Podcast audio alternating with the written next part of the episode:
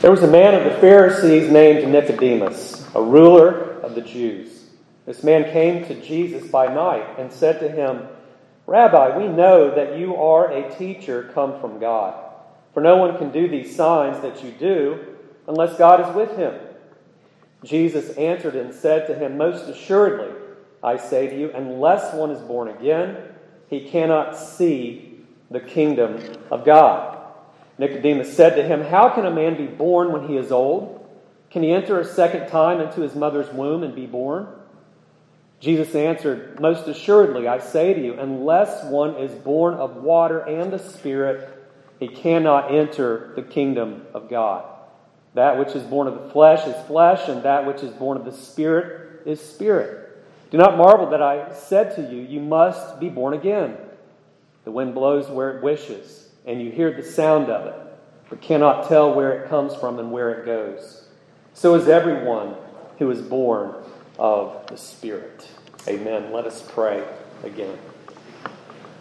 Lord, as this text even teaches us, as you teach us, we are always dependent upon you.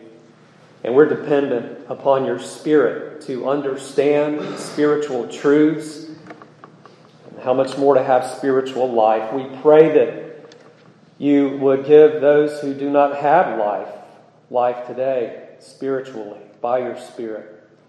And teach us to know and understand, to cherish, and even obey what is here in this passage for your glory. We pray in the name of Christ. Amen.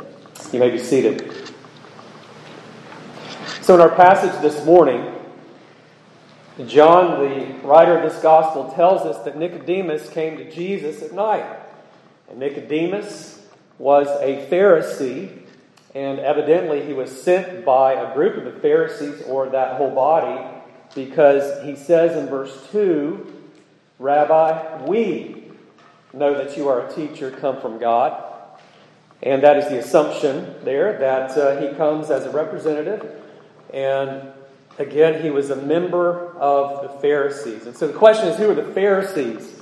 Well, they were a religious separatist group. They began about 150 BC, that is before the birth of Christ. And the reason they came into existence really was a reaction to Hellenism in Palestine. Hellenism being the Greek culture, the secularized uh, culture at that time.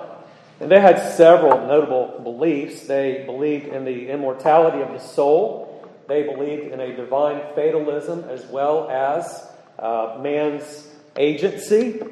Uh, they also believed in punishment and rewards in the afterlife, and that is significant because of their doctrine of salvation. And so they were stringent adherents to the Old Testament uh, Mosaic law of God.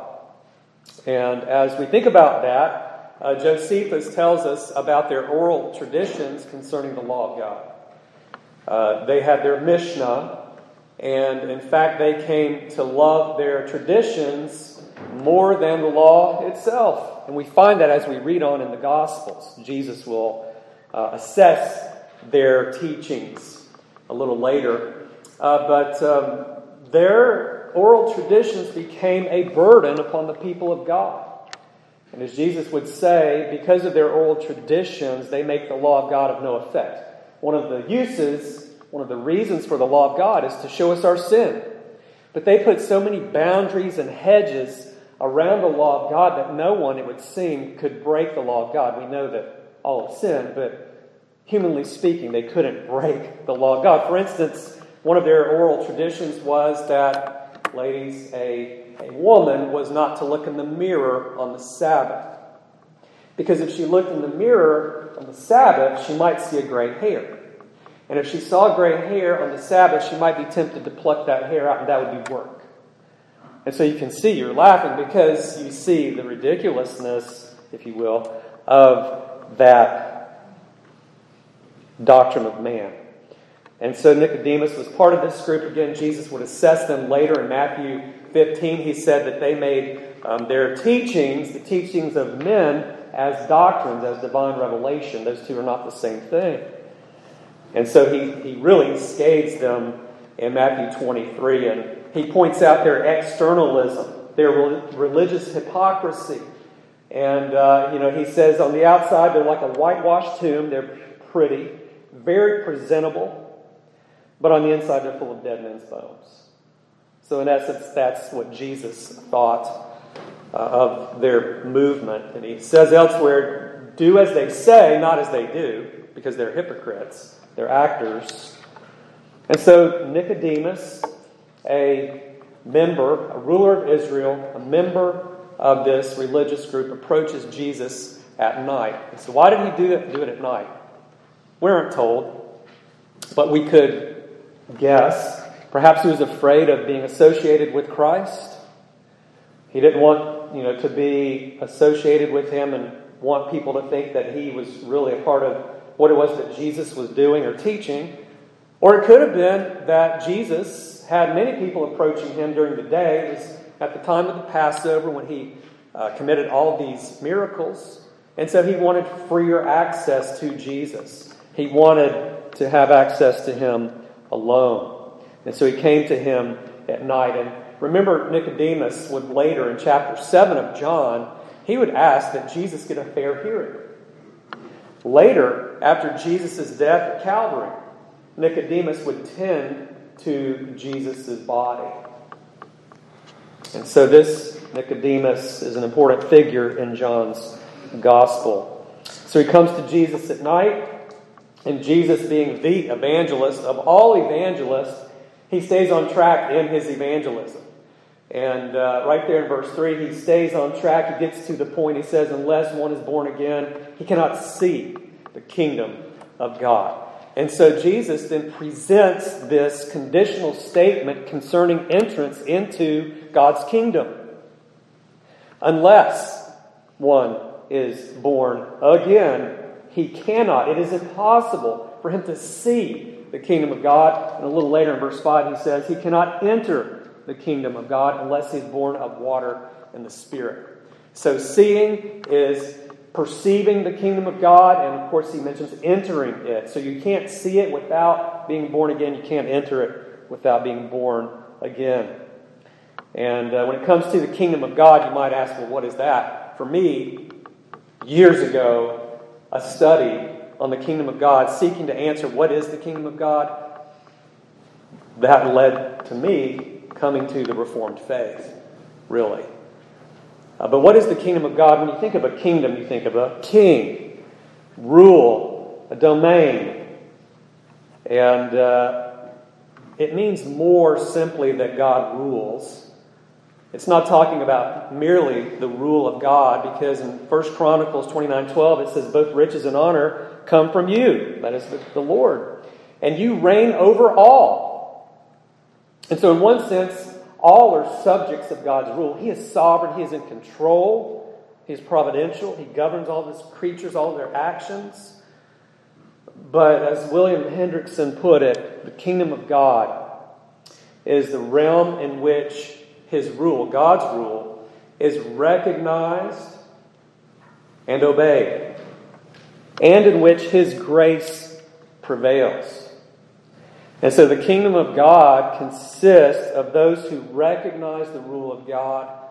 It, is, it consists of those who make up his spiritual kingdom. Remember, at the end of time, the only kingdom to stand will be the kingdom of heaven, the kingdom of God. That same kingdom prophesied about in Daniel 2.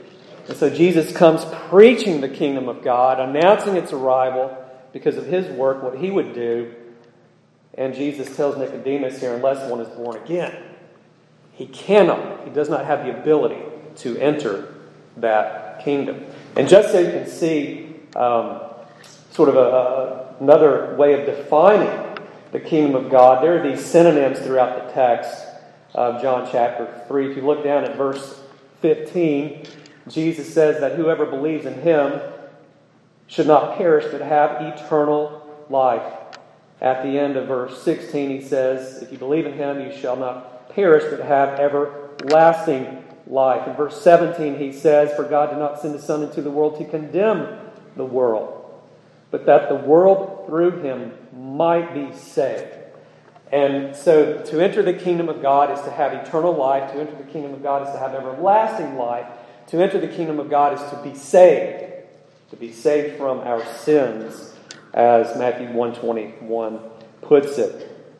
And so, in order to enter this kingdom and to have eternal life, to have everlasting life and be saved, one must undergo a radical, miraculous, really, transformation that is all encompassing. There must be a change in a person in order for him or her to enter the kingdom of God. In 2 Corinthians 5:17 it says this, "Therefore, if anyone is in Christ, he is what? A new creation. Old things have passed away, behold, all things are new." And so here we see the necessity of the new birth in order to enter the kingdom of heaven, the kingdom of God. And that new birth is what we call spiritual renewal. It is what we call regeneration, to be generated or made again. And it is a miracle, no doubt. So, what I want to do this morning is answer the question why is regeneration or the new birth necessary in order to enter the kingdom of heaven? I think these things are implied in our text, and we will dive into it here in just a moment.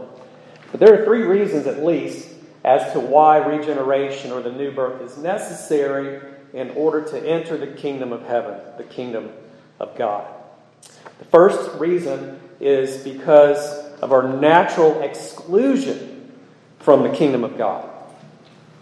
When we come into this world, we are not automatically born into God's kingdom. We are not automatically members of the church of the living God, at least the what we call the invisible church. No, we're all born into what?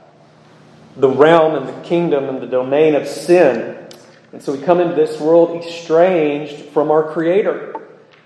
And this is the testimony of the Bible in Psalm 51 5. David said, Behold, I was brought forth in iniquity, and in sin my mother conceived me. In Isaiah 53 and verse 6, it says, All we like sheep have gone astray. Romans 5:12 it says therefore just as though one man or through one man sin entered the world and death through sin and thus death spread to all men because all sinned. The reason death spreads to all men, according to that verse, is because all have sinned in Adam. Remember back in Genesis 3, Adam and Eve fell into sin. They disobeyed God, and we fell with him because what he did, we did, because he was our representative, our federal head there in the garden. And so we are estranged from God. In fact, if we say that we have no sin, 1 John 1 3 or 1 8 says, we deceive ourselves and the truth is not in us. We could go on and on and just read Romans 3, right? There's none righteous, no, not one. And so this is why there's evil in the world. Because we all come into this world disconnected from God. We come into this world estranged from God, actually his enemies. Romans 8 puts it. And this is why there are riots in the world. There's looting. And by the way, that is uh, supposed to be a racial word today, looting. Let's just call it what it is it's sin, it's theft. That's why there are acts of violence. There's Satanism even in our world today. That's why there's human suffering. What some people call natural evil. This is the effects of the fall, the curse on the ground and this very earth in which we dwell and, and live. I mean, you go back and read um, Genesis chapter 3, and you'll find the effects of the fall. Work is cursed, it is hard. Thorns and thistles come. Childbearing is difficult, ladies. It hurts. It's, it's very hard. And people die. These are the effects of sin. And so we are not members automatically of the kingdom of heaven when we come into this world. In fact, in John chapter 8, you have grown church members there, teachers in the church, the Old Testament church, uh, the Pharisees and others, perhaps the scribes. And uh, Jesus is talking with them. They're, they're trying to catch Jesus in a trap. They don't like him at this point. And In verse 41, Jesus says, You do the deeds of your Father. And they say, Okay, he's talking about our Father. Let's pull out our church membership card and show him whose Father is ours. Or rather, which Father is ours. And they say, We were not born of fornication. We have one Father, God. And Jesus tells them, circumcised church members. John 8 44, you are of your father, the devil. Why is that? It's because of what Jesus is teaching here in John chapter 3. And so in Isaiah 59 and verse 2, it says, Your iniquities have separated you from your God, and your sins have hidden his face from you so that he will not hear. Regeneration is necessary because we are not automatically members of the kingdom of God. It is necessary because of our natural exclusion from the kingdom of God. And there's a second reason as to why regeneration and the new birth is necessary. It is necessary because of our natural condition before God. Sin has had an effect on our very nature. What is our natural condition before God?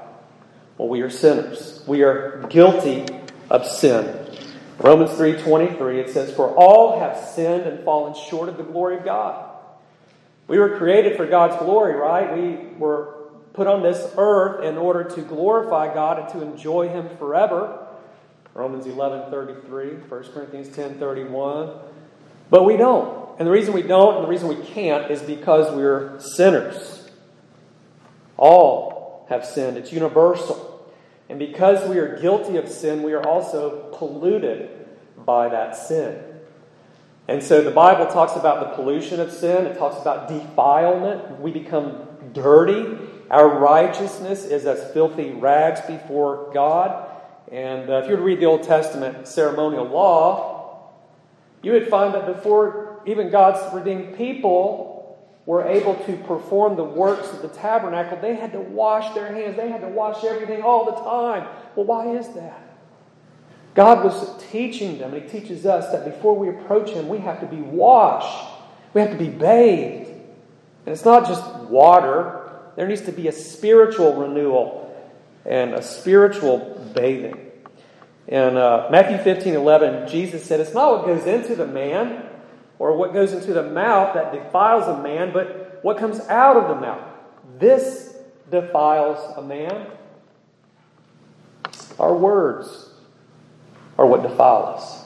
And why do our words defile us? It's because out of the abundance of the heart, the mouth speaks. Our pollution is to the core. In Genesis 6 5, God looked out upon the earth, and it says, the Lord saw that the wickedness of man was great in the earth, and that every intent of the thoughts of his heart was only evil continually. Does that sound redundant? Repetitive? It's there for a purpose. The Holy Spirit gave us those words. Every intent of the thoughts of man's heart was only evil continually. And so when we come into this world, we have this natural inclination to sin. It's affected our will, our very nature, our desire, what it is that we do. Why? Because of our hearts. Uh, the Bible says that madness is in our hearts. Ecclesiastes 9 3. And it says, It is from our hearts that flow evil thoughts, murders, adulteries, fornications, thefts, false witness, and blasphemies. Matthew 15 and verse 19. Again, in John's Gospel, chapter 8 and verse 34, Jesus said, He who commits sin is a slave to sin. And that means that if you're a sinner, you're enslaved to your sin. If I'm a sinner, I'm enslaved to my sin, unless something happens. And so our chains need to be shattered before we can even approach God's remedy for our sin, the person and work of the Lord Jesus Christ, and enter into his kingdom. So we have that natural inclination to sin. And so when we see all these things, where does this leave Nicodemus? I mean, where does it leave this teacher in Israel? Where does it leave this ruler, this Pharisee, who, by their standards, were on their way to the kingdom of God because they kept the law of God? Jesus is telling him, isn't he? Nicodemus is not in need of keeping a few more laws. Nicodemus is in complete need of a complete renewal, a radical transformation of his own nature, his being. He must be born again. Jesus says this repetitively in this passage.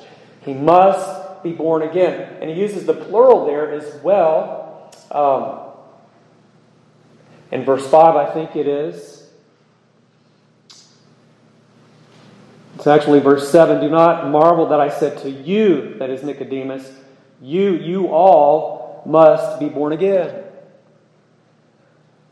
And so that, what, that is what needs to happen to Nicodemus. That is what, has ha- what must happen to you and me before we enter the kingdom of God. And so then, last, there's a third reason as to why this new birth is necessary in order to see and enter the kingdom of heaven. And that is because of our natural inability to save ourselves. We do not possess the ability to save ourselves. If what I've said is true, and I think it is biblically, we can prove it, we've just seen it. If what we have said is true, we do not have the ability to save ourselves. Uh, we come into this world estranged from God. It has affected our nature so that we are only inclined to do evil and we are enslaved to that evil and we come spiritually unclean. If this is true, we don't have the ability to save ourselves. You know, years ago, Rachel and I went to a uh, little church and there was a um, family in the church and, and their son uh, their young son, he loved to play outside in the mud after it rained. One day we were having lunch at their house, and he was out back playing. And uh, what they had to do is they had to clean him up before he came inside because you can imagine he was covered in mud. I could see the whites of his eyes, and that was about it. And imagine him going to the, um, the water spigot, turning on the hose, trying to get himself clean. He would make a mess. And so when we try to clean up ourselves, that's us. We, we just make a mess of it. We can't clean ourselves. God has to do it. Our church membership won't clean us up. Our nice clothing, which we appreciate if we have them, our nice clothes won't clean us up in that way spiritually. Doing good before we have this new nature is really from a, a wicked heart, so God doesn't even accept it. So, trying to clean up our own mess won't work. And just to put it in the words of the Apostle Paul, in uh, Ephesians chapter 2, this is what the Bible says there. He's speaking to Christians.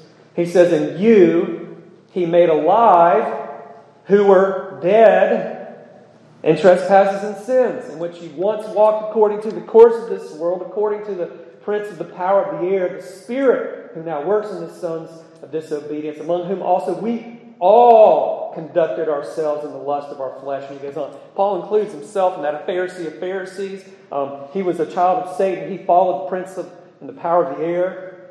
But God, who is rich in mercy, made him and those Ephesian Christians alive in Jesus Christ. And how did he do that?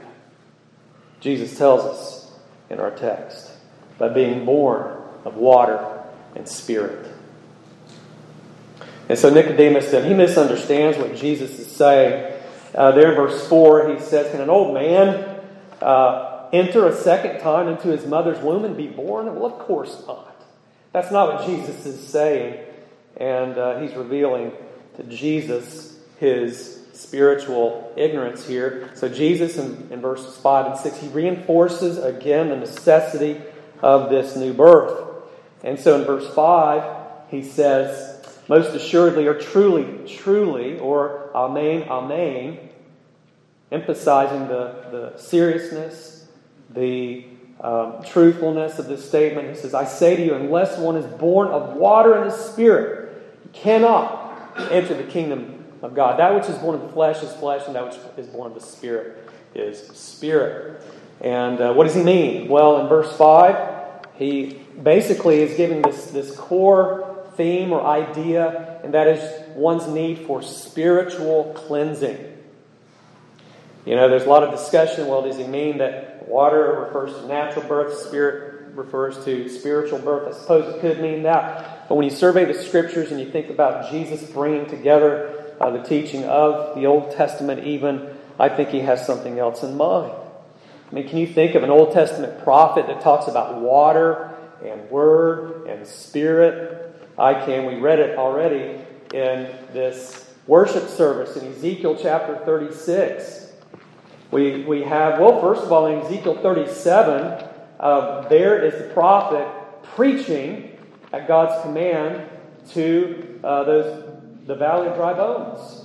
And so through the preaching, the wind comes, the Spirit of God comes, and they're all made alive, and they have flesh put on them, muscle and so forth. They come together in order to serve and worship the living God. But before chapter 37, in chapter 36, this is what God says to his people in exile, scattered abroad.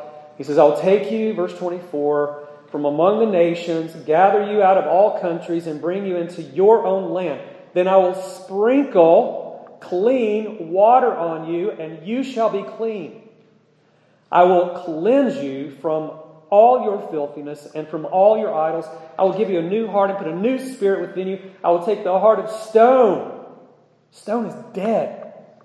I'll take the heart of stone out of your flesh and give you a heart of flesh. I will put my spirit within you. I will cause you to walk in my statutes, and you will keep my judgments and do them. Then you shall dwell in the land that I gave to your fathers. You shall be my people, and I will be your God. God is telling his exiled people who are not in the promised land that before they will return, he will give them new hearts. And of course, as Jeremiah puts it, on those hearts are written his commandments, his will, their desire to do his will. And he will cleanse them from all of their idols, all of their sins. He will put his spirit within them. They will be his people. He will be their God. That is what Jesus is talking about in John chapter 3. And so each and every one of you, myself included here this morning, we all have this need to be cleansed from our idols, to be cleansed of our sins, whatever they are, our past. It may be self righteousness, pride, the sin of pride. That's an abomination to God. God resists the proud. Or it might be a life of lust and fornication, or theft, or escapism, or drugs, or whatever it is. And through the person and work of Jesus Christ, by the application of that work of Jesus Christ, He applies the, the blood of Christ to our lives. We're cleansed of all of our sins so that we may dwell not in literal Palestine, but the Jerusalem that is above, that comes down from heaven at the end. That's glorious. That's the gospel. That's called good news. And before one can enjoy that restored fellowship with God and dwell in the heavenly Jerusalem with him. He must come to Christ. And before he can come to Christ, Jesus says he must be born again. I love what Paul says to uh, the Corinthians in 1 Corinthians 6. You know, that Greek culture at Corinth, and they, they had unspeakable sins. And um, he just lists a few of those sins kind of broadly in 1 Corinthians 6, he mentions fornication, homosexuality, sodomites, adulterers. And he goes on. He says, The, the unrighteous will not inherit the kingdom of God. But then he utters those glorious words But of such were some of you. Oh, but you are washed, you are justified, you are sanctified in the name of the Lord Jesus Christ and by our God. And so, because of the Lord Jesus Christ, the Spirit of God comes. And He cleanses us of our sins.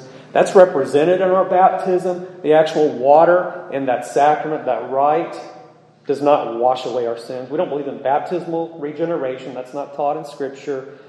And the act of baptism is only a sign. It is a seal, but it's a sign and seal. It points to what Jesus does. So we don't have faith in baptism, we have faith in Christ. And that is what cleanses us of all of our sins. 1 John 1 9 says, If we confess our sins, he is faithful and just to forgive us of our sins and what? Cleanse us from all unrighteousness. We're like the leper. The leper can't cleanse himself. The leper in Matthew 8 comes to Jesus and says, If you are willing, I can be clean. Jesus cleanses the leper. We're all spiritual lepers before God. And so when we experience the new birth, when we're born of water and spirit, we're fully restored. In verse 6, Jesus says, That which is born of the flesh is flesh, and that which is born of the spirit is spirit. He's just saying, uh, whatever one's nature is, that nature will produce a certain fruit. So if you're of the flesh, of fallen sinful nature, your fruit will look like that, uh, dead fruit. Um, if you're born of the Spirit, the Spirit will produce living fruit. Galatians 5.22, love, joy, peace, patience, kindness, goodness, self-control, all these things he mentions there. And so in verse 8, he says, The wind blows where it wishes, where it wills where it listeth, if you have that old translation. And you hear the sound of it, but cannot tell where it comes from and where it goes. So is everyone who is born of the Spirit. You ever tried to put the wind in a bottle, children?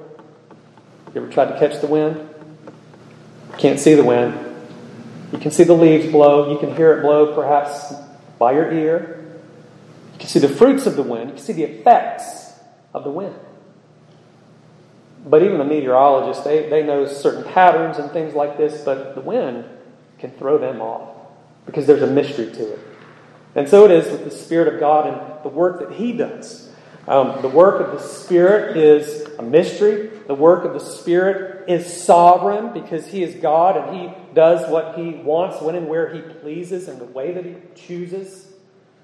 And it's also what we call efficacious. It is powerful. It has an effect, it's a tended effect. And so Jesus compares the new birth and being born of the Spirit like the wind. And so if God is sovereign, we are not. There can't be two sovereigns. We are not God. This is to say, God is God. And John has already prepared us for this in chapter 1. In verse 12, he said, But as many as received him, Jesus, to them he gave the right to become children of God. To those who believe in his name, to those who have faith in Jesus, you have the right, the authority to become, and you do become, the children of God. To those who believe in his name, verse 13, who were born not of blood, nor of the will of the flesh, but of the will, nor of the will of man, but of God. What is John teaching there? When we put our faith in Jesus, we become children of God. We're adopted sons and daughters of the living God. And that is not of our own doing. It's not of the will, our desire, our ability, not of the will of man, not of blood, that's man, nor the will of the flesh, that's man, nor the will of man, in case we don't understand, but of God. The will of God. What am I saying? This new birth is completely and only the work of God Himself. And in particular, the Spirit of God, the third person of the Trinity. It is His sovereign work. And that is to say, if you are a Christian, if you have repented of your sins and put your faith in the Lord Jesus Christ, and if you're a Christian, it is only because God the Holy Spirit has taken out your heart of stone and put within you a heart of flesh. It is only because God has given you new ears to hear new eyes to see, and again, that heart to receive the gospel of Jesus Christ. Do you remember the Apostle Paul? He was converted in Acts 9 on the road to Damascus. And a little later, Luke tells us that something like scales fell off of his eyes. That is to say, we are spiritually deaf without the Spirit. We are spiritually stubborn without the Spirit, without our new heart. And we are spiritually blind without the Spirit because we don't have eyes to see and understand and receive the things of the Spirit of God. When I was in high school, there was a guy who was a couple years older than me. He too was a drummer, and he loved to drum and tell everybody how good he was. I never did that. Uh, but um, he, he lived, you know, kind of a rough life, a rebellious life. A few years after high school, I ended up working right next to him and uh, got to know him even more. And by this time, I was a Christian, and the Lord was cleaning up my life. And his grandfather was a Baptist minister. So he knew the gospel. Um, but a little after that time, me working with him, he hit rock bottom. He lived out of his car doing drugs. And um, of course, I'd shared the gospel with him. His brother was working on it. He was a Christian, sharing the gospel with him at that time. And um, when I was in seminary, he tracked me down. And where I worked, they called me Medi from my last name short. I'm sure no one can that. But they called, he says, Medi, um, guess what? I'm a Christian. He told me about his conversion. It was awesome. And uh, he said, now I can read the, the parables. I understand them. A few years later, I was at my first pastorate, and he caught up with me again. And, and before we got off the phone, he was praying for me in the ministry there. And uh, how can that happen? Jesus tells us he was born again. He was born by the Spirit of our God. And so, as we think about what this text teaches, I've just got three areas of application this morning.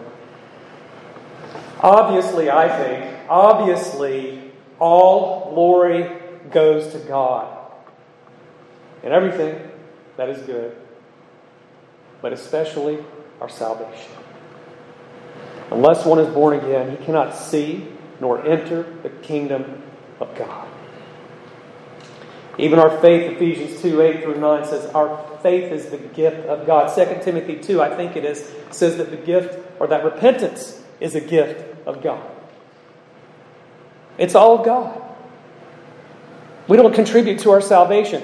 Yes, we exercise saving faith, but only because we've been born again and given repentance and faith, and we exercise that gift God has given to us. So all glory goes to God. And since this is all true, this informs our evangelism. You know, I pray that I might have a greater heart for evangelism. It's my prayer that this church has a greater heart for evangelism. If we don't know how to do it, we need to be equipped, and we can do that.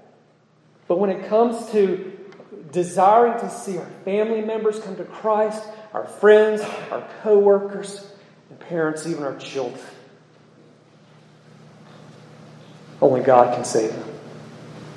I have Christian friends who are parents older than me who have homosexual children. They've grown up in the church. I have acquaintance, friend, Christian parents that are dealing with transgenderism among their children. Who can help them? The Lord God. And so, like Paul, what do we do? Romans 10. It's my heart's desire and what? Prayer. That Israel be saved. I'm going to say this tongue in cheek. Paul's Calvinism did not hinder his prayer for the lost. And we see who it is that saves. And we, we go to the Lord, we plead with him. And remember 1 Corinthians 6 of such were some of you. God does save such people. He saved you and He saved me. And then last, we ought to see here or be reminded that in our daily pursuit that we seek actual cleansing that we seek to be practically who we are positionally. We are the saints, Ephesians 1 says. We are the saints in Christ, the holy ones. Why? Because positionally we've been cleansed. And so let us practically seek that purity and that holiness, following Jesus, following His Word. And then you might be asking, well, how do you know if, if you've been born again? Well, John's epistle, 1 John, was written for that reason. But for this morning's sake, let me point you to John 3 16. For God so loved the world that he gave his only begotten Son, that whoever believes in him should not perish, but have everlasting life. It is that simple. Are you trusting in Christ? Not in yourself, not in your works, not in any other thing, but in Jesus. If you are and you have true saving faith, then you have been born again. Amen? Let's pray. Our Lord and our God, we, we confess what our Savior taught us. Without you, we can do nothing. He is the vine and we are the branches.